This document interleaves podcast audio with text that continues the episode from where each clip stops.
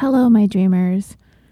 I know you're kind of hearing a lot from me this week, and I just wanted you to know that I just had these projects sort of floating around over the two weeks that I had off between Thanksgiving and this past weekend. There are actually not enough hours in the day for everything that I would like to do. What I have for you this time is another special bonus collaboration. I once again had the tremendous pleasure of working with the host of Mysterious Circumstances, as well as the Rev 96 podcast, Justin Rimmel. Back in September, I visited Las Vegas and I went to Fremont Street in downtown.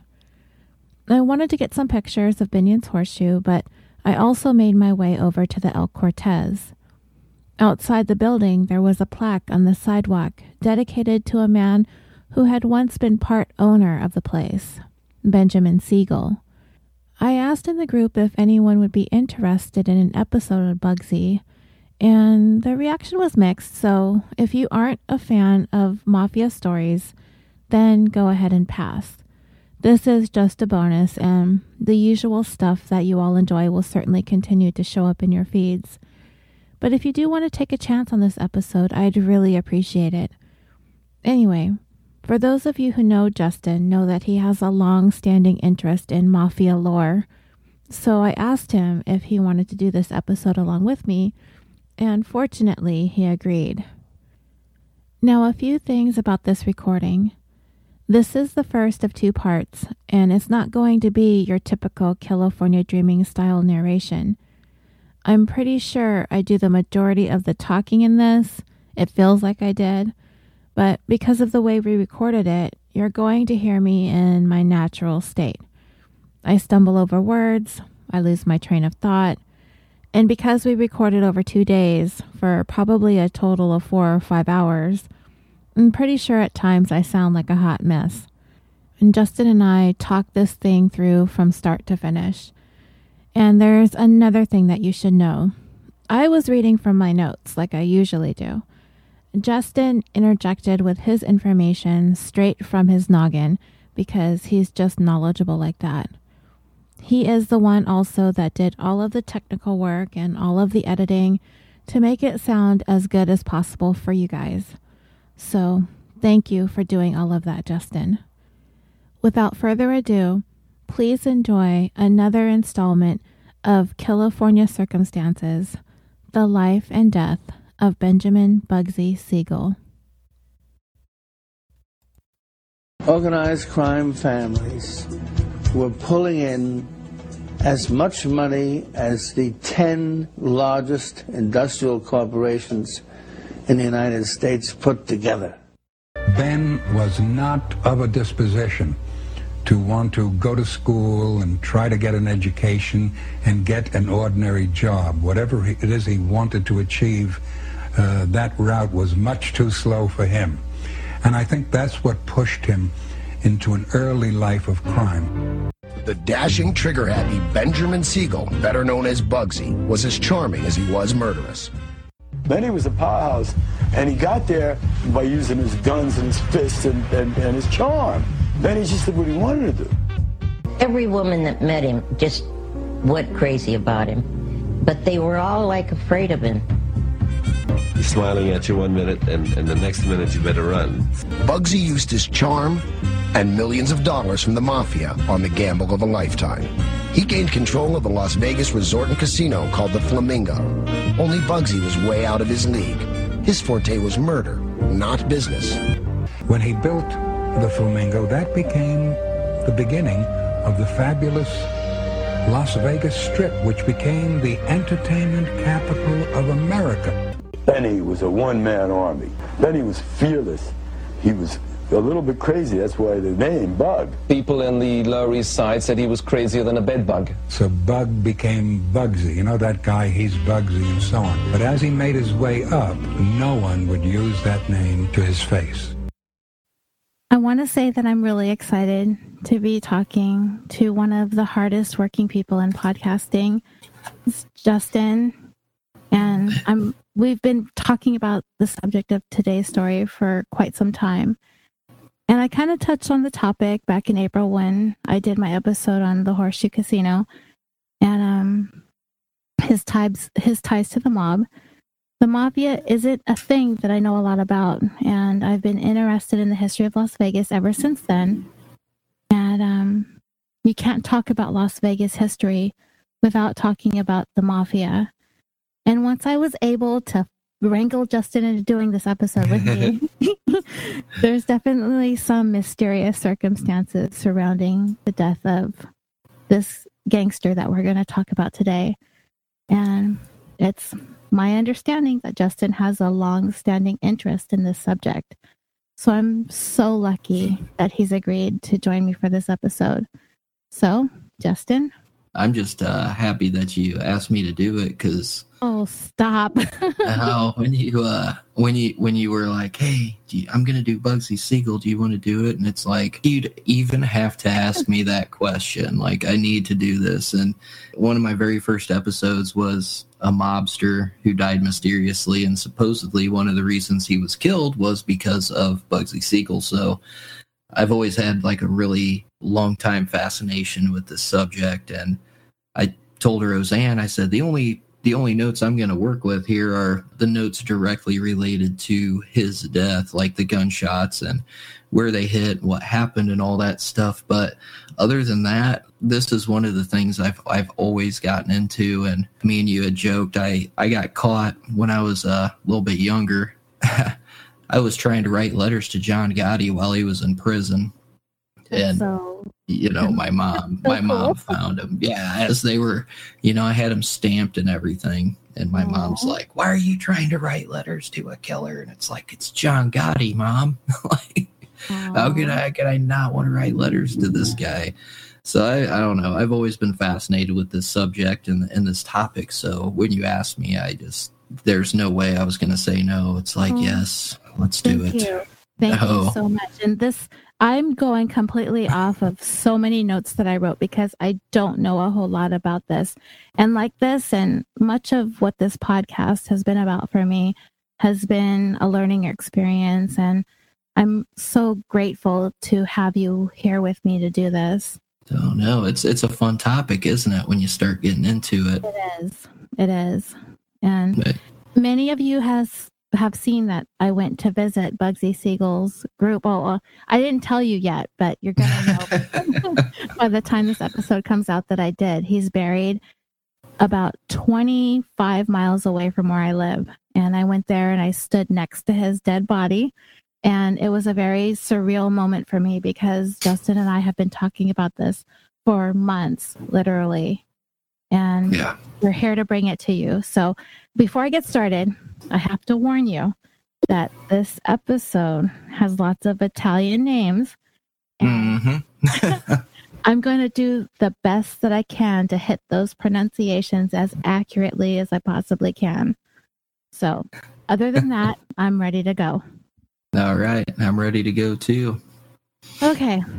Because Justin knows everything about this, I'm going to tell you what I know, and I want him to hopefully expand on it. So, Bugsy Siegel was born Benjamin Siegel on February 28, 1906, in Brooklyn, New York. He's been known by several names in his life Benjamin, of course, Ben, Benny, Bugsy. Bugsy was a nickname that he acquired as a teenager by those who knew him to have quite a violent streak, but he was impulsive. He was mercurial in his personality, and they equated him with being kind of crazy as a bedbug. So they started calling him Bugsy. He didn't like the nickname, and he never would. He even purportedly threatened anyone who would call him that. He was known to have said, My friends call me Ben, strangers call me Mr. Siegel, and anyone who would call him that, Bugsy, he it would make him really upset. Nobody would. There's uh, one story that I heard of.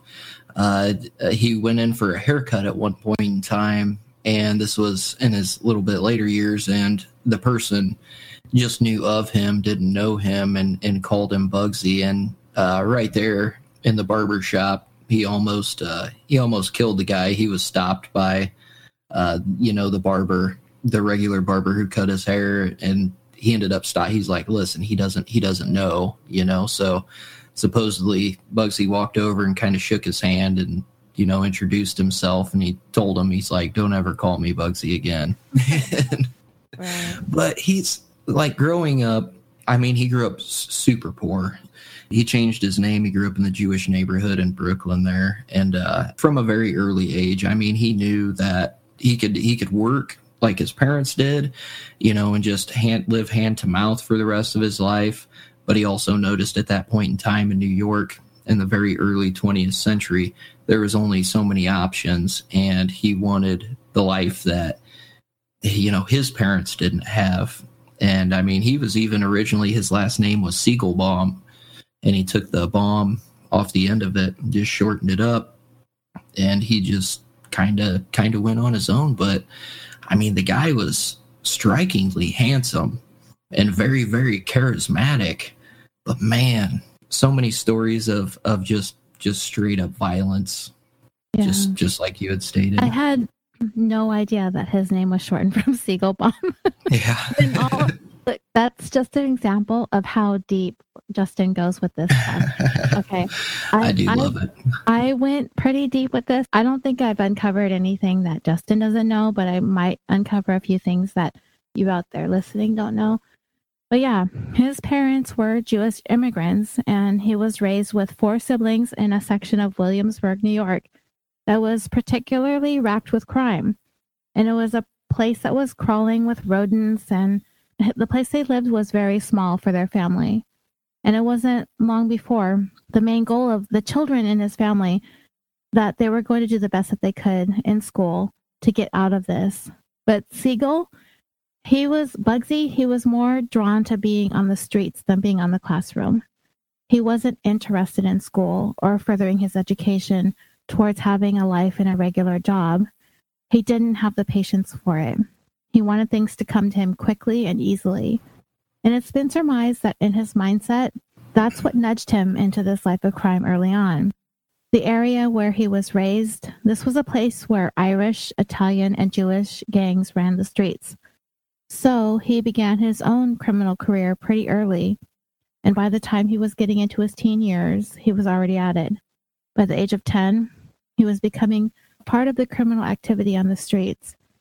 And that way, he made quick money and he was shaking down or extorting money from pushcart vendors on the streets of New York.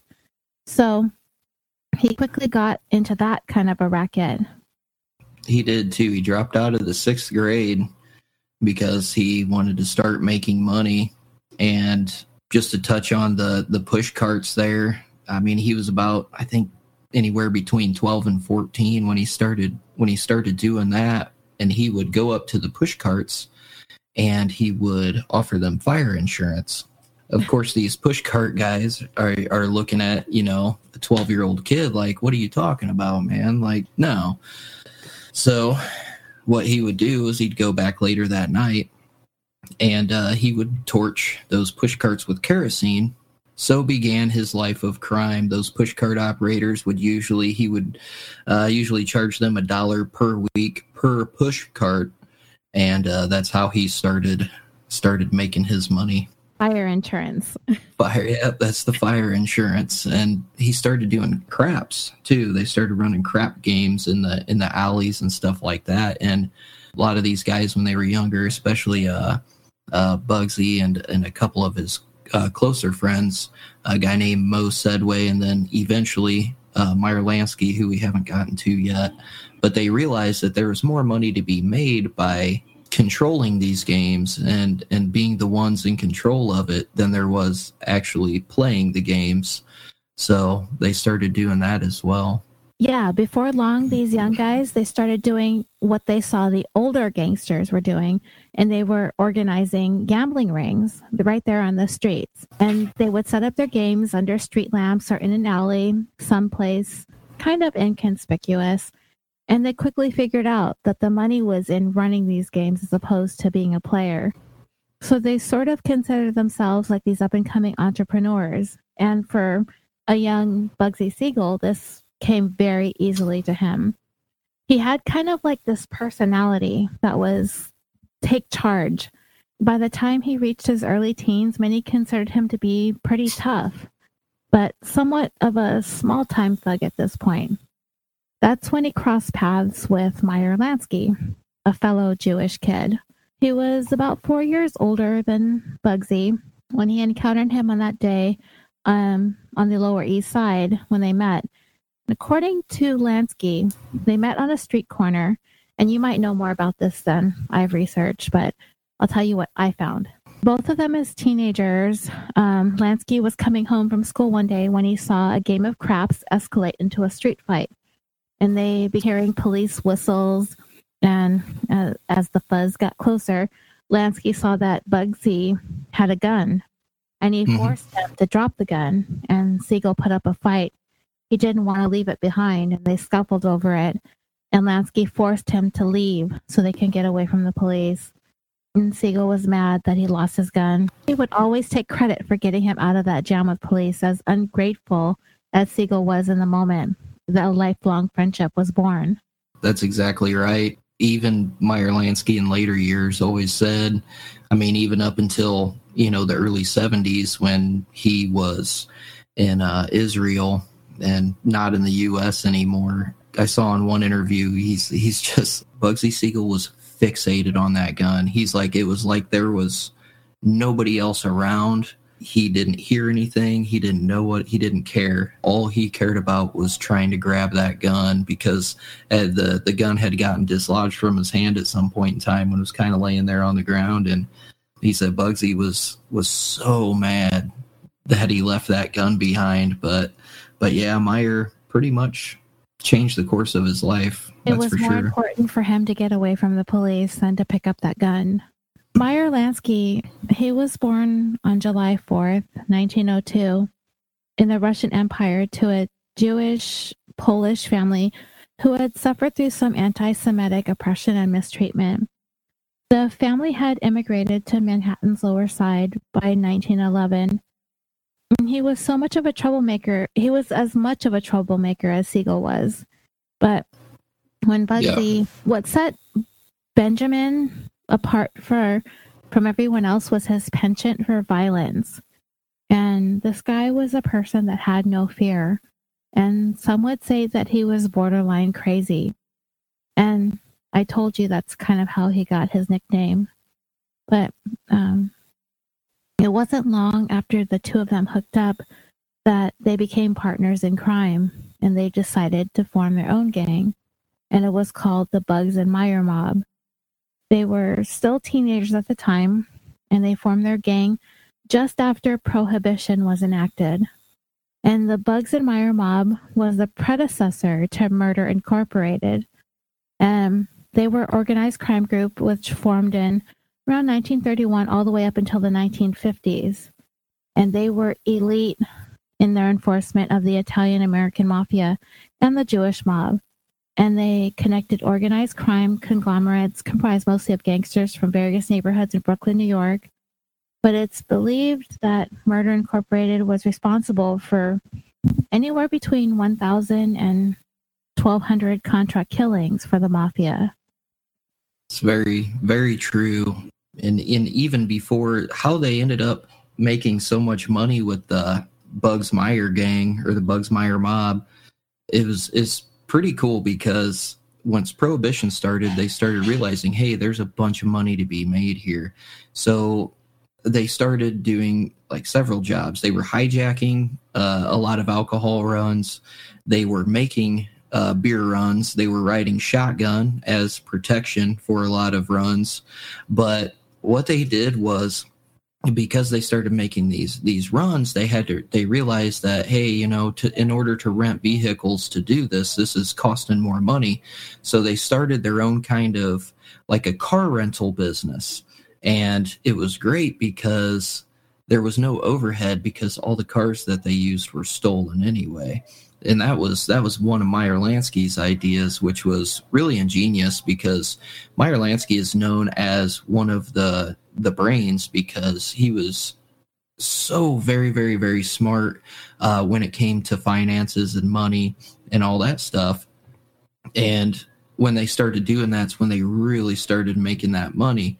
And then when Murder Incorporated came around, like you had said, uh, you know, a subject to one of my older episodes, a guy named Abe Reles, he was in charge of, you know, the Brownsville boys. And Murder Incorporated was cool. Eh, well, I can't say cool, but it was really interesting because before Murder Incorporated, the the Italians and the Jewish basically took care of their own. Uh, if a Jewish mobster got out of line, then the Jewish mobsters were the ones that killed him, and then same thing with the with the Italians.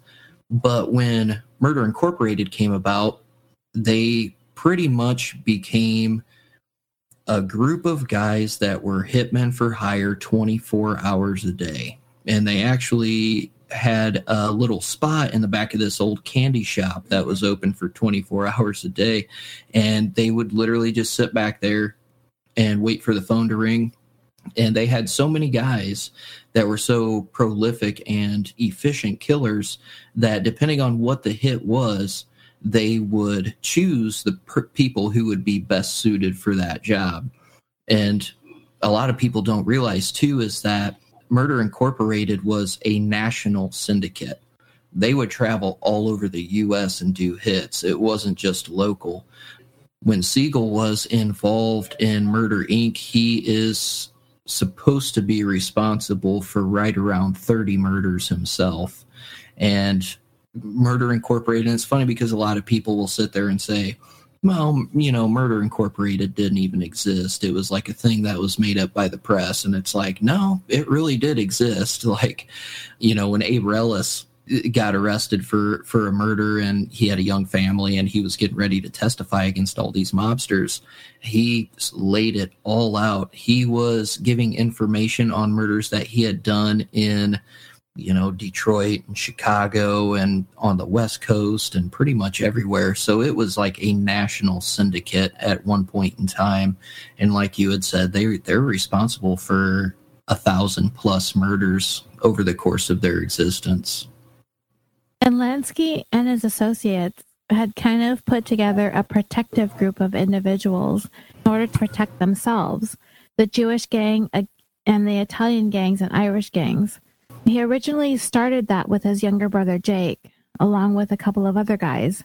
They were Meyer, Wassell, Samuel Levine, Irving Sandler, Joseph Stacher, and that's just to name a few. And the way the story is told as to how Meyer and Siegel met vary depending on who's telling the story.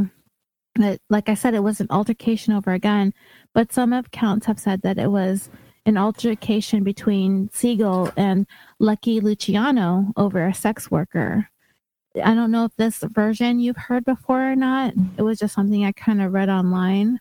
No, I've never heard it. I've never really came across that, but it's it's interesting because I could see it be I could see it happening. Because I had always heard that Luciano and uh, Lansky got involved because the Jewish the Jewish gangs and the and the Italian gang gangs never mixed ever. And and Luciano basically went to Meyer Lansky, who was you know pretty involved and he was a higher up in one of the smaller gangs and and tried to shake him down and Meyer Lansky in a different form of words just told him to go screw off. He mm-hmm. said just because I'm Jewish doesn't mean that you're going to sit here and shake me down. That's not going to happen. Right. You know what Lansky was the brains and Bugsy was his brawn. And even though they were younger, you know, they still had a stronghold and they mm-hmm. had a reputation already.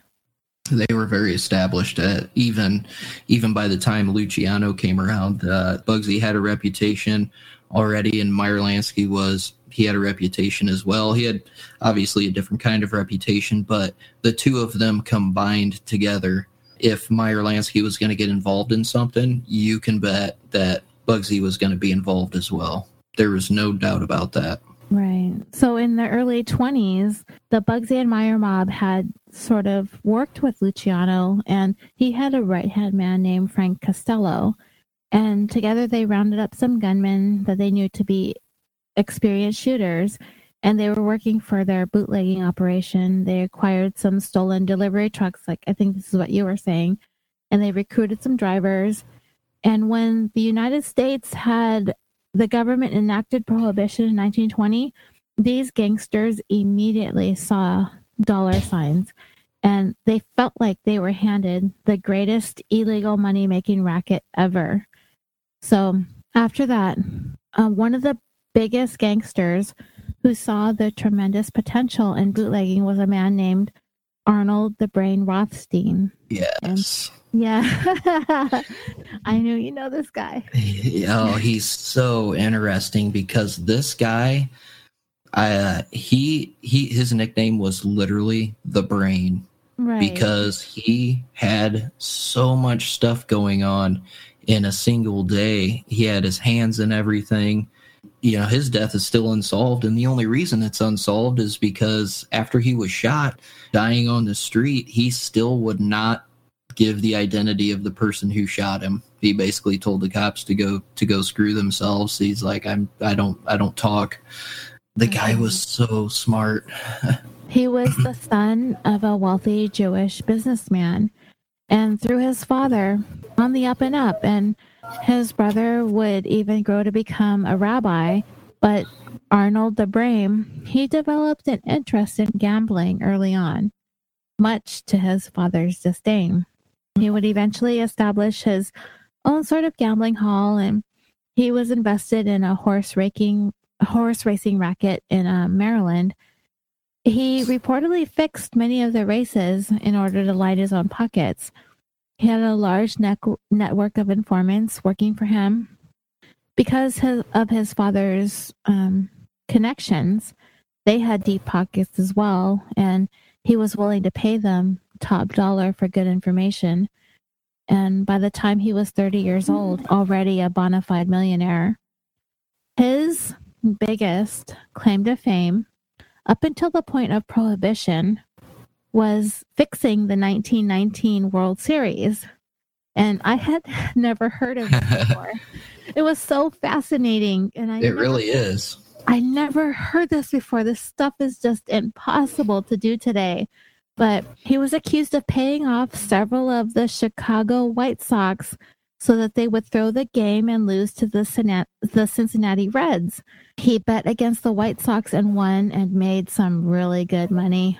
They ended up becoming uh, known as the Chicago Black Sox after that because, and that's what uh, one of my future episodes is going to be Shoeless Joe Jackson and whether or not he was involved in that. And he, you know, he claims that he wasn't particularly, and you can kind of tell by the way some of the guys played, you know, it was definitely a fixed game.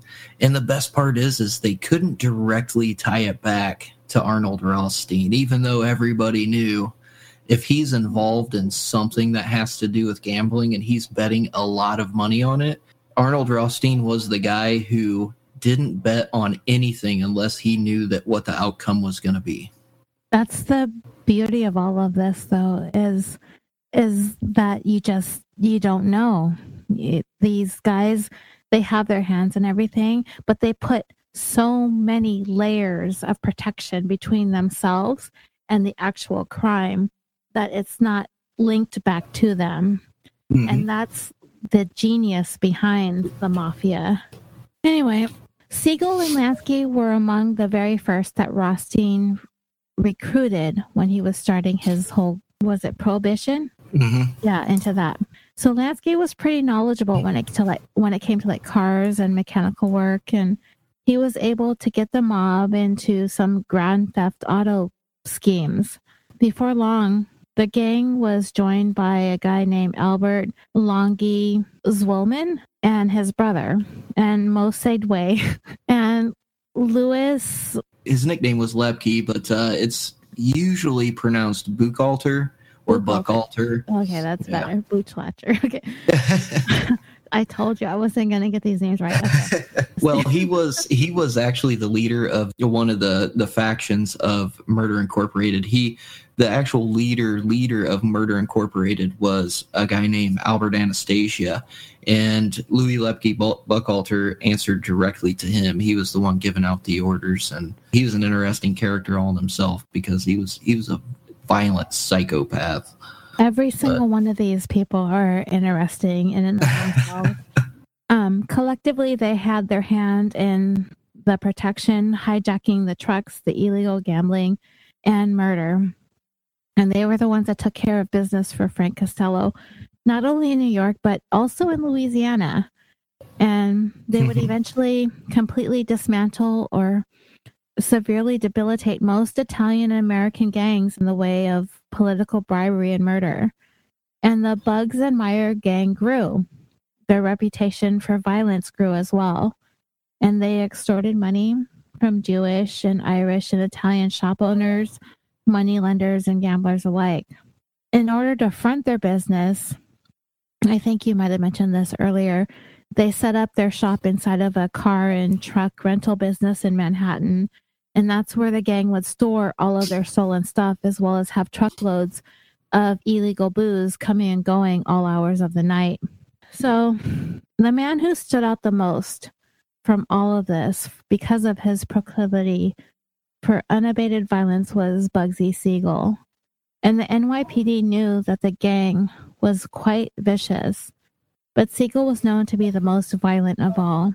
And it's been noted that he literally found a great deal of enjoyment and pleasure in killing people and committing the actual yeah. killings himself and that he thrived off of it, being able to see the suffering and the pain and the process of dying reminds me a lot of like serial killers. Uh, yeah. a lot of these guys were serial killers. Nobody ever thinks about that when they talk about the mafia. They don't equate being a serial killer with a mobster. But Bugsy was a living, breathing contradiction at the same time. He was a paradox. He was a visionary he was a dreamer, an idealistic person, a romantic, a lover, a charmer. He loved and lived yeah. and worked and killed with obsessiveness. And it was extraordinarily unique. But when that type of homicidal violence and irresistible charm and devastatingly good looks intermingle, what do you get? Yeah. A very, very dangerous human being. right? He was dashing, yeah. he was beautiful, he was charismatic, and people really liked him. And that's that's the thing that people don't realize. I mean, this guy was described as no less than just dapper. I mean, he had movie star good looks, and they said, you know, when he walked into a room, he was just charismatic. All the women wanted him but I mean, most of them were probably scared of him because even though, you know, he was a pretty quiet guy, you know, never really raised his voice or anything, but he just had those good looks and the charisma. But I mean, the guy would put a gun to your head and pull the trigger without even thinking about it. you right. know? It reminds me of Ted Bundy. exactly. Yeah. So by the time he was 21, he found himself to kind of be sort of a businessman, uh, criminal business, but business nonetheless. He'd become quite successful. He started accumulating a criminal record as well. He had charges of assault and drug dealing, bootlegging, hijacking, robbery, etc., murder too. Of course. But yeah. whatever charges were brought upon him, none of them really ever seemed to stick. And it would be thanks to the guys that he associated with, like Rothstein, etc., who had the right connections and just the right amounts of money to be able to get him out of his legal jams. And with this uninhibited ability to wantonly break serious laws and make his money, he became quite wealthy. More so than the people that he knew back from his childhood in his neighborhood. And this was what he strived for to be better than what everyone else was doing in their everyday, day to day jobs. In the early 30s, Lansky and Siegel wanted to put together an outfit to be sort of like an enforcement branch of their gang. This was Murder Incorporated. We talked about it earlier. Mm-hmm. There were several members of the Bugs and Meyer gang who came to work as hitmen for Murder Incorporated. But later on, Lepke Buckle. Buchalter And Albert Anastasia would become the lead hitman. And while they kept busy earning money and stealing large shipments of liquor from rival outfits, they also solidified their stronghold in killing a number of rival gangsters as well. And Siegel, he was fiercely protective of his men. He was fearless and he would never hesitate to cower in the face of danger whenever any of his men were confronted or threatened. If there was a perceived threat, while there were others trying to figure out what course of action to take, Siegel would already be the one having his gun out ready to shoot ready to shoot anyone and everyone that came at him. And he never flinched and he never backed down because he was unafraid and he was intrepid. That's probably one of the most fascinating things about Bugsy. He was a pretty fearless guy. I don't want to say he didn't care, but I mean, the dude just, he had been through so much and he had that reputation and he just, he was just fearless and nobody messed with him.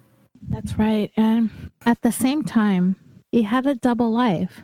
He was quite a looker and he was quite the ladies' man. And despite his penchant for violence, beneath the surface, he had a charm and charisma that women found captivating, and it worked really well for him, disguising the violence that was always lurking just below. And he kept himself in really good shape. He was all of that.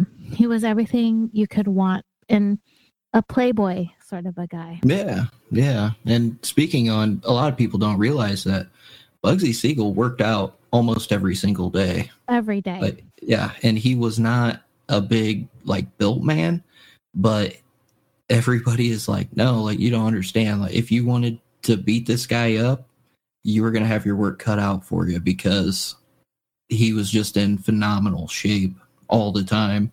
Every day. And he did settle down with one woman, and she was a childhood sweetheart of his named uh, Krakower. They would wed on January 29th, 1929, and they would have two children, Millicent and Barbara. But getting married didn't essentially end his social life with the ladies. It seemed to be part of what he wanted to maintain a certain image for himself, one that would be respected by those of the outside looking in, being the husband, the family man. And along with that, he had purchased a Tudor style home for his family in Scarsdale, New York, a nice, quiet area to raise his family. It's been said that he and his wife were among the first Jewish people to move into Scarsdale. It was predominantly, you know, Christian neighborhood, and they they were one of the first Jewish families to move into that neighborhood, and he still, you know, had his w- work in the city, you know. But, they, yeah, yeah, exactly. but he was he was a very loving father, though. Like his daughters they're they're like you don't understand like this this was dad like he would come home and you know have dinner and we would play and uh, by all accounts from them he was he's a very good father. That's what my understanding is that i really feel like they were sheltered from all of that. He kept up his family life but he kept up his secret violent homicidal completely separate life from his wife his life at home as far as anyone else was concerned, he was just kind of like a regular nine to five kind of a guy, commuting from home to work and back again, doing whatever his job was that his neighbors thought that he was doing. But his job consisted of killing and hurting people. that was pretty much all in a day's work for him. And he'd come home to the family, he'd have dinner, he'd spend the evening with the wife and kids and he'd get up the next day and back to the grind. He was the yeah. average working husband and dad. The nine to five, you know, mafia hitman and oh, sh- career criminal. it's very scary when you think about it. It was it is. wife and kids and family over here and business over there. Yep. And the two worlds would never collide. The next section of his life involved joining forces with Lucky Luciano. So, between Bugsy and Lansky, business was going really well. And once they hooked up with Lucky Luciano, he too was an up and coming gangster in his own right in the Italian mob. And he had worked his way up and he made a name for himself with his drug dealings and his sex worker business. But for Luciano, there was something standing in the way of him making it to the next level. And it was the older generation of the mafia. It wasn't necessarily a power thing. It was just that they didn't agree on how the mob should handle its business. The older style mobsters were all about keeping it in you know the italians they were they were about keeping it within the italian families. I mean luciano wasn't even born in america. He was i believe born in sicily. They didn't want to branch out and and do any types of business with any of the jewish or irish mobsters or criminals for that matter. And luciano uh, what he learned with arnold rothstein was that if we can all work together, we're all going to make that much more money. But the older style mobsters were they were just not having it. That was that was not how they did it. And Luciano was was a visionary. He just saw the bigger picture. That's where a lot of the a lot of the disagreements came in. That's where I was kind of confused because I knew in order to be a part of the mob, you had to be Italian. Mm-hmm. Um, hundred, yeah, it's a hundred percent. You have to be able to trace it back if you right. want to be a made made member of the Everyone mob. Everyone yeah. else is just an associate. Yeah, yeah. So when I knew or heard about this Jewish and Irish stuff, I was a little bit confused, but I understood that they decided the money talks. And Bugsy, he was very valuable to them like I said, it wasn't really a power thing. It was just how they wanted to handle their business. These mm-hmm. old time yeah. mafia guys, it didn't really take well to the younger guys like Lansky and Siegel. And they found themselves hit, running into obstacles when it came to taking their dealings to the next level. So Luciano quickly came to the determination that these old time guys had to go. And during the 1930s, the older generation gangsters, they were embroiled in their own battle for control over in New York. And their two top guys, Salvatore Maranzano and Joe the Boss Masseria, they were fiercely fighting a deadly street war for control. But being so caught up in the back and forth between the two of them, they didn't notice that Luciano had their sights set on both of them. In April yeah. of 1931, Luciano had lured Masseria to, Itali- to an Italian eatery on Coney Island, and while they dined, he excused himself from the table. And when he did, four of his men approached him and shot him four times in the head. Yep. And one of those one of those guys was none other than Bugsy Siegel. Oh my god, I didn't know that. yeah. Yeah, purportedly that's uh that's how the story goes and it's Luciano was a really fascinating guy because he played both bosses. Because how Lucky Luciano got that droopy eye is because he was working for Maranzano, but he was also kind of doing some stuff for Masseria as well. And both of them were dead set in the old ways.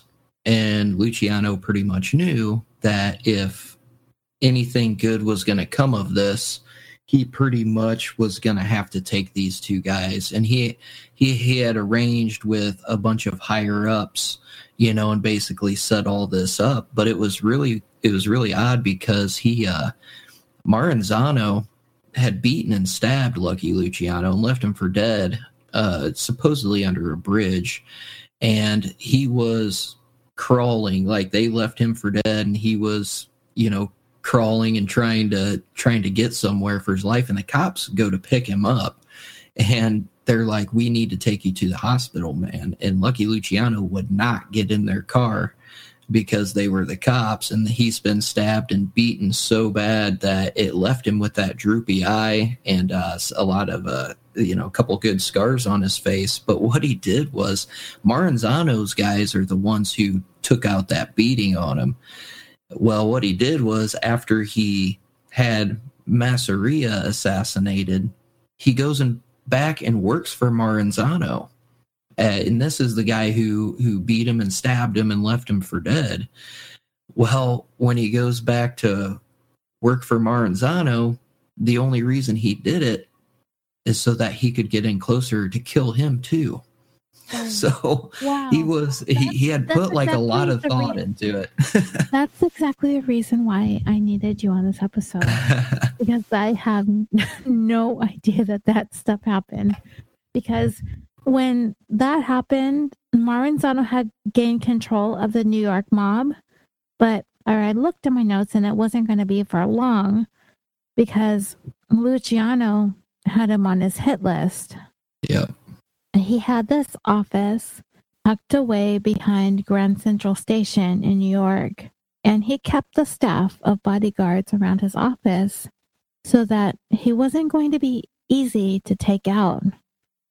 And Luciano knew that it wasn't going to be easy for his men to get close to Maranzano to take him out. So he theorized that if he decided to try to get around this, the only way was to recruit some Jewish hitmen as opposed to Italian ones. And he thought it would be easier for them to get close to him. And it's believed that Bugsy was one of the men that Luciano had recruited to do this job. So on September 10th of 1931, dressed as a New York police officer, Siegel, along with two or three other men, entered into Maranzano's office behind Grand Central Station and killed him. And with that, Luciano had gotten rid of the last of the old timers left, and he took control of the New York mob. And he was able to operate it as if it were a modern day, well, at least for that era, a modern day corporation. a lot of people don't give him very much credit for being as smart as he was. He, if he would have lived today, he would be the CEO of a Fortune 500 company, no question. He just had that vision. He knew how to make money. And don't get me wrong, he was ruthless because, I mean, Lucky Luciano was a dangerous guy. But yeah, when he he pretty much became the boss of all bosses. And what Luke, Lucky Luciano did is there were a few different families uh, who were separate crime families who had, uh, you know, separate sections of New York that they were involved in their crime in. And, you know, it was a war. Like they were fighting for turf, they were fighting for money, and a lot of a lot of it uh, was the numbers rackets. Now, a lot of times when you watch a mob documentary or something of that sort, you always hear everything about the numbers rackets. And here's why the numbers were so important to control because the number the number racket was it was like a modern day lottery. What a mobster would do is he'd send you know a kid out or a le- lower level gangster. It was usually a kid. Uh, they'd send him out and they'd go around town and they'd have each week they would they would go around to different people and say okay what's your number this week and they would choose a number you know whether it be you know like a, any number between one and a thousand and each time you played a number you gave the kid a dollar. Well each week somebody would draw a number. And then whoever had that number and won would get you know a hundred dollars or whatever. So back then if you are running a numbers racket and you have a thousand people that give you one dollar and one of these people is going to win a hundred dollars you're making an extremely huge profit but yet all these people who only put in a dollar are winning a hundred bucks. So they're more than happy to play that dollar every single week. And that's why you know it's considered like the the modern day uh, a lottery because that's exactly what it was. So control of the numbers rackets was a lot of money. And when these families were separated they were going to war over turf for things like the numbers rackets or prostitution or anything of that nature. And uh, you know even bootlegging still you know gambling dens whatever the case might have been. But what lucky luciano did was he formed what is called as the commission. And basically it was bringing all of these families together. All of the bosses were the commission and i'm not gonna deny the fact that he did put himself up at the top. He was the, considered the boss of all bosses. Pretty much nothing illegal happened in New York without Lucky Luciani, Lucky Luciano knowing about it. And why the commission was so effective was because there were rules put in place in order to, you know, kill a made guy.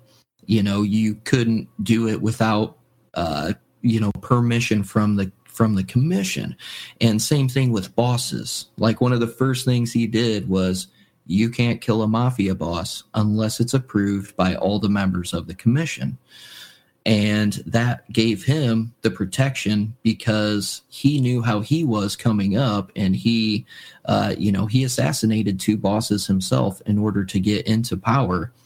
I don't want to say it was a good thing but for a criminal, it was a very good thing because he saw the bigger picture. He's like, we can all make so much more money if we just work together, and that's that's kind of how the uh, the commission came about. And the commission still, you know, if the, the commission still exists, it's it it never went away. The mafia is still there, and these rules that were put in place by Lucky Luciano are still are still observed, and it's it's really interesting when you when you get into it because most of the times in most cases uh, especially with the mafia you know there's there's honor among thieves if you've ever heard that expression. And uh, that that was really how it was with the commission. Like you needed permission to do a lot of a lot of mafia hits because before before he formed all this and brought this together i mean these people were killing just massive amounts of mobsters in broad daylight they didn't mm-hmm. care. They just drive by and just hang machine guns out the window and just shoot people up. But when Luciano got into power, he, he realized he's like, hey, this is bad for business. This is not helping us. This is bringing too much attention. So every murder that happened had to be approved and that really took down the murder rate quite a bit. It was done in more quiet places, not broad daylight in front of a bunch of witnesses and stuff like that. So he was actually really, really smart when it came to, you know, trying to stay out of the limelight. He he didn't want that kind of attention on any members of the mob, and that would, you know, include himself and the other bosses and even the lower level guys. I don't know. It's really, really fascinating when you get into it, but there were just so many rules. Like they made the rule, you know, you cannot kill civilians because they are not involved in, you know, what the, the criminal organizations. You could not, um, you could not murder police officers or any members of the press because that would bring a lot of bad attention and they didn't want that. They just wanted to operate in the dark and just, and just do their thing and make literally, even for the 1930s, just millions upon millions of dollars. And Luciano was really, really smart about how he did all that, I guess. the commission was what he envisioned when he did all of this. He wanted every mob family to have a representative, and they were going to be the ones that oversaw all of the mob activities across the country, as well as working out the conflicts between the families. And so this commission was comprised of seven bosses, and it was one from each family. There were the New York families represented by Luciano, Tommy Gagliano, Joseph Bonanno, and Joe Profaci. And the Chicago, the Chicago outfit was re- represented by Al Capone, and the Buffalo, New York outfit was represented by Stefano Magaddino. Luciano was the chairman, and they agreed to have their meetings every five years. Or if it came to an occasion, they had to get together to discuss family problems. So, this commission that we've talked about, they were given certain powers. They had to approve new bosses before they could officially take over. Yep. The five New York families decided that all new proposed members uh, must be approved by all the other families. And only then, once they were approved by others, could they become a made man. And the commission decided to allow Jewish mobsters in, and this included Lansky and Siegel. Um, and if anyone challenged the authority of the commission, chances were they would have that individual murdered. And they would use Murder Incorporated to dispose of anyone who questioned any of them or their decisions. And an example of this is in 1935 when Jewish American gangster Dutch Schultz wanted to have special prosecutor Thomas E. Dewey assassinated for prosecuting him twice for tax evasion, and it effectively crippled his mob activity and businesses. And um, he was actually ordered by the commission to not go through with this plan. And Luciano knew a killing like this would bring about a huge investigation into their organization, and he did not want that. And it had been a long-standing rule within the mafia that police officers, federal agents, and prosecutors were not to be harmed whatsoever. So Schultz, remaining defiant, told the commission that in the next three days he was either going to kill Dewey or his assistant, David Ash. But the commission weren't having this type of insubordination, and they made arrangements for Schultz to be killed first which took place on October 24th, 1935. Old Dutch Schultz. He was a pretty intriguing mobster. He was one of the originals uh, of the commission, actually, and he he had beat a big he had a big trial that he actually beat, which was it's really interesting all in itself because he opted. Uh, they had the trial outside of New York City and New Jersey and stuff like that, and he basically went up there and schmoozed the the locals up there and you know he was the nicest guy they had ever met so he ended up beating the rap but yeah he uh, after thomas dewey went after him wanted to kill and he was whether the commission approved it or not which they were never going to because they had like you had stated they had a uh, very specific rules on a lot of things that people don't realize, but specifically law enforcement and people of the press, you, they were off limits, those and civilians. And uh, Dutch Schultz was pretty much a loose cannon. He was probably going to get killed either way at some point, but but yeah, he he had to be taken out for basically the protection of the families and and of the mob as an organization and it, there was no way around it. Uh, Luciano, I believe, did order the hit.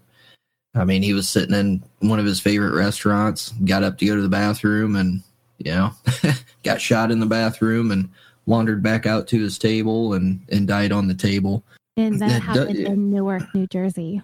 Yeah, nobody was really that upset about it. I mean, even even Dutch Schultz's own guys, there was there was a power struggle going on with one of his top guys, and Dutch Schultz was notoriously cheap. He paid his guys on a salary, you know, even though he was raking in all this money, and you know, there's still a lot of stories that uh, Dutch Schultz has some buried treasure supposedly oh, around around the New Jersey area. Yeah, uh, I never heard of um, a mafia member being cheap. he was very cheap. He was very. I think his his birth name, I believe, was Arthur Flegenheimer. Um, and that wasn't that wasn't the most um awesome name that wasn't the most hardcore name you could have so uh there was an older uh, gangster from even before these guys that was named Dutch Schultz, and he just kind of adopted that name and and brought on a brand new reputation with it. But yeah, he was uh, he was notoriously cheap and just he was, for lack of a better term, you know, he's kind of uh kind of a butthead. You know, he nobody nobody liked him, not even his own guys. And but yeah, when he, I don't want to say the commission was looking for an excuse because he was just bringing too much attention anyway. But with the whole Thomas Dewey thing, that's it was bound to happen. So. Well, by 1935, the mob was on the radar of the governor of New York, who was Herbert Lehman, and that very same prosecutor that Schultz wanted offed had been assigned and the task of combating organized crime. And he quickly realized that the most powerful mobster at the time was Luciano. And Dewey also realized that Luciano's most lucrative businesses was his network in the sex trade. So on February 2nd, 1936, there was a massive raid launched and organized by Dewey and it came down on about 200 brothels in Brooklyn and in Manhattan. Over 100 people were taken into custody, but they weren't going to be booked and released. It wasn't going to be a thing that was that simple. They were being held and one by one made to go before the judge, and the bail was set for all of them at $10,000. And that was a lot of money now, and even then, 80 or so, so years ago. So within a month's time, several of those being held began talking and implicating Luciano in exchange for their freedom. And three of the sex workers who were taken into custody actually pointed their finger at Luciano as the ringleader, although he did have middlemen working for him and an associate in charge. Luciano was the one collecting all of the money. So late in March of 1936, Luciano got word that there was a warrant for his arrest. So, to avoid that, he absconded to the city of Hot Springs, Arkansas, which was a gambling city. And he wasn't so lucky when he got there because he happened there happened to be a detective in Hot Springs of all places investigating an unrelated case and the detective saw Luciano and um, a few days later on April 3rd Luciano was picked up in Hot Springs and with that warrant from New York. And the next day, he was indicted on 60 counts of what was called compulsory prostitution, but today we call it sex trafficking. And Luciano, his, his attorney, fought the extradition, and a bribe was even offered to the Arkansas Attorney General to help him from being sent back to New York. But not only did the Attorney General turn down the bribe, he reported it and he had that charge added to everything. He was eventually handed over to three NYPD officers who came down to escort him back to New York via train. He was kept under really heavy guard to prevent any type of attempt by any of his associates from getting him out of police custody. And they made it safely back to New York on April 18th, 1936. Luciano was sent to jail and held without bail. Thomas Dewey, I guess, this was like a really big embarrassment for a guy of Lucky Luciano's stature with all the crimes that he had supposedly been involved with. He was smart enough, not very many things could ever be traced back to him. Right. But being, you know, charged with this and ultimately found guilty was was kind of like a slap in the face for him. He was he was really embarrassed by it and there yeah, he he was it was a pretty big embarrassment but he did his time. You know, he ended up getting, I believe it was what, 30 to 50 years in prison. Yeah. And he, uh, and you all listening, you know that I'm the one that has all these notes, like notes and notes and notes, and Justin is talking off the top of his head. that just goes to show like how brilliant this guy's mind. no, I just I just get into this stuff. I always have. It's just really fascinating and Luciano was, I don't know how I retain it either. It's a bunch of useless knowledge, pretty much, but. Oh, it's very it, uh, it's very interesting. It is, and when he did get convicted, I mean, like me and you had had talked about earlier, he had it pretty good in prison. He had one of his top guys that got convicted with him, and he was in the same prison. So Luciano had all his meals prepared for him he could have whatever visitors he wanted. He, you know, had his custom embroidered clothes. He he didn't live too bad in there, and he still ran. People Yeah, don't realize, even though he was in prison, he still ran a billion dollar criminal organization while he was in there. They had a lot of respect for the guy. A month after he was arrested, um, he went to trial, and like Justin had said, he was convicted. I think they were trying to get some tax charges on him as well. But there'd always been some question, though, because when you talk about middle people, and Luciano did try to put layer upon layer upon layer between himself and the actual crime. And there's always been a question as to whether or not there was enough evidence to actually convict him on all of these charges because he was safely distancing himself from the running of the business. And there were people closely connected to the brothels and the sex trafficking that said Luciano had no direct involvement with it, but he was convicted nonetheless. From what I read and what I guess you just said, Luciano made the best of his time in prison while he was locked up in New York. He was continuing to run his crime family from prison, relaying direct orders through his acting boss that though he would I believe I read that he eventually relinquished control. Do you know if that's a fact or not? Uh, that right there is is touch and go. I mean, if you ask any one of them, he did, but in all reality, he was still the boss of all bosses. And as we're about to get into with World War II and stuff like that, I think that right there kind of solidifies the power that this guy did have, let alone while he was in prison.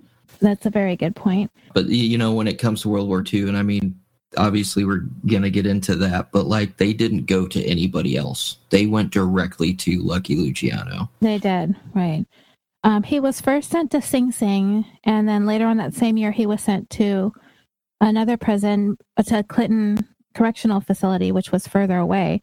And he continued there to receive very special treatment in prison, even being able to have, like you said, his meals made for him in the kitchen that was used to feed the corrections officers. And um, he was given a job working in the laundry facility, and he was able to use his influence to obtain the materials to have a church erected in the prison grounds. And this church would become famous for not only being one of the very select few freestanding churches in the entire state of New York's correctional facilities, but also there are two doors used in the construction of the altar that came directly from the Victoria, which is the ship that was sailed by Ferdinand Magellan. And um, Yeah. that's fascinating. I know. this guy, I mean, what? And, the best part was is is the jobs that he had in prison. Other people were working them for him. like he didn't actually after so like he would be assigned a, a certain job and some one of his guys would go work it for him and then he would he would Oh, make the money or whatever it was he just he just had it that that way Right. Um, Justin had alluded to this a little bit earlier. He would not stay in prison for the duration of his sentence. When World War II broke out, the United States government tapped Luciano, proposing a deal to him. The Office of Naval Intelligence was worried that the Germans and the Italians were going to send agents into the United States via the New York waterfront, and that these facilities were going to potentially be sabotaged. Knowing that the mob had control over the waterfront, through Lansky, the Navy connected with Luciano about working out a deal. They moved him to a prison closer to New York City, the Great Meadow Correctional Facility in Mhm. Comstock, and they worked it. They worked out the deal with him. The state of New York, the U.S. Navy, and Luciano came to this agreement. His sentence would be commuted in exchange for his cooperation in providing any information about what was going on in the New York docks. They also promised that no dock worker union strikes would go on for the duration of the war. The collaboration between the U.S. Navy and the American Mafia would go on to be known as Operation Underworld. And whether or not any information Luciano provided was useful has long been debated. But he was awarded his commutation and in return for his cooperation, but there was a catch. A condition that Luciano was not to fight. He was going to have to be deported to Italy. and he chose to accept this deal, even though he insisted that he was a U.S. citizen. So yeah, he was. I don't want to say he was really heartbroken. I mean, he loved the idea of getting out of prison. And like you said, you actually touched on a really good point is that still today there is a lot of debate that says he never really provided any information to help the war effort. But at the same time, when a guy that they had gone after for years finally gets sentenced to 30 to 50 years, they're not going to transfer him to a minimum security prison that's closer to New York and then eventually release him and, and deport him if he didn't provide some kind of valuable information. And right. you know, the thing there were there were a lot of boats getting getting sank off of the coast of New York. There at one point in time there, I believe in the late 30s, there were uh, Nazi spies that were busted on, you know, the the waterfront there, uh, mm-hmm. the, like the piers or the docks there in New York. So I mean, the the war was close to home, and after they did deal with with uh, Luciano, nothing like that happened anymore. Right. So, you know, it's kind of yeah, it's it's kind of easy to believe that he did provide something for the government and because they commuted his sentence and they said we'll let you out but you can't you're not allowed in the us ever again right and so. I, I think that he was heartbroken that was my understanding. He was sad to leave the United States. And so, almost 10 years after his conviction, on February 2nd, 1946, Luciano was escorted by two immigration agents to Ellis Island. Eight days later, he boarded a ship leaving Brooklyn Harbor bound for Italy. And this would be the last time he would ever set foot in the United States. It's been reported that, yeah, having to leave the U.S. was deeply hurtful for Luciano. But back in Italy, he was kind of a celebrity when it came to any Americans that he encountered over the ensuing years. U.S. soldiers and tourists, if they spotted him, they often asked for pictures and autographs, which he happily obliged. Yeah, he was, uh, like you had said, he was pretty much a celebrity over there. The uh, commission gave him a $25,000 a month allowance and yeah. uh yeah and that was that was 1930s and 40s money right there so he was doing pretty well he was still kind of i don't want to say upset but i mean this was a guy who was making millions of dollars a month so you know he was that's yeah that's kind of chump change. So he he did though. He helped a lot of the people in the community. Like he would go to breakfast at the same place every morning and there would be people just standing outside the restaurant waiting for him to get done eating and he would come out and there'd be you know just random people hey you know my husband is you know in the hospital. We can't afford bills. He would pay medical people's medical bills. He would uh, pay for doctor visits he would hand them thousands of dollars in cash to help them out he was I, he was i don't want to say I, I hate to say like a pillar of the community, but that's kind of what he was. Like nobody knew him as the murderous thug of a criminal organization. You know, they saw him as as a celebrity who just tried to help as many people as he could while he was there. But at the same time, because he was only making twenty five thousand dollars a month, he started getting into the heroin trade a little bit. It's he uh, he found a way to get it and and cut it and make it all around Italy and, in the Sicily area and he was shipping it back to the US so he started making his millions upon millions again but yeah he uh he was always a gangster yeah, he was always always a hustler, and he, drug trafficking was one of the things that set him apart from a lot of other mobsters. He was kind of okay with it as long as it couldn't be tied back to him. But yeah, he started doing all that while he was over there too, and That's yeah, fascinating how. Uh, like I was telling you while we were working on this, that it's hard to not romanticize these figures in mafia history, but at the same time, they were you know, essentially like serial killers. they totally were serial killers. They were a lot of them were psychopaths. I mean, they're one of uh, the head of Murder Incorporated, the very top guy whose name was Albert Anastasia. His nickname was Lord High Executioner, Oh like because that's all he enjoyed killing people. And I mean, they some some theorize it goes all the way up to the triple digits, and and that's you know him personally. That's not even the the, the murders that he ordered. And I hate to say, you know, it was a different time, but at the same time, like that's that's no excuse. Like these dudes literally murdered anybody that got in their way. Sure. And I do know that Bugsy Siegel has been quoted as saying to someone, don't worry about it. We only kill each other. Exactly. There, I And he's, you know. to be said for that. there is. They have, you know, I use the term loosely, you know, honor amongst thieves. And when Luciano set up that commission, the homicide rate in Chicago or in Chicago, in New York dropped because hmm. they were very, very careful on who they wanted to have murdered or who they gave the orders to have murdered. It wasn't just random drive-by shootings on on the streets in broad daylight anymore. They were very carefully planned out, they were thought out and and they were carefully executed. It wasn't wasn't like it used to be. So Right. So this crackdown on the mob didn't end with Luciano. And in 1935, Bugsy Siegel was on Special Prosecutor Dewey's radar as well.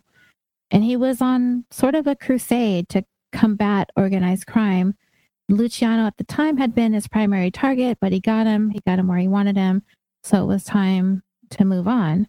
Siegel began to feel the law closing in on him. Now, Luciano and Siegel, they were by no means low key about the way they carried themselves. They liked money, they liked to be flashy, they dressed really they dressed sharply in expensive tailored suits. They had flamboyant spending, so it naturally drew attention to them. So the idea is to follow the money. Luciano would always maintain his hands were clean, but he expertly attempted to create layers between himself and the rackets that he was running. But the money was always there. The money landed with him, and that's why he was targeted, or part of the reason. So Siegel began thinking that he needed to change. He needed to, a change of scenery, and he definitely could feel like the heat was starting to come down. And another thing that kind of cut into his money making racket was prohibition having been repealed as well. So bootlegging wasn't going to be a thing. And that was one of the mob's largest sources of income. They needed to find another way. And to supplement that, there was something coming along, and it was sort of born out of the Great Depression that followed the stock market uh, crash of 1929. And this was gambling. Okay, we're going to stop here in this first part of the life and death of Benjamin Siegel. Please stay tuned for the second part, which will be coming out very soon. So, until then, I'll see you on the flip side.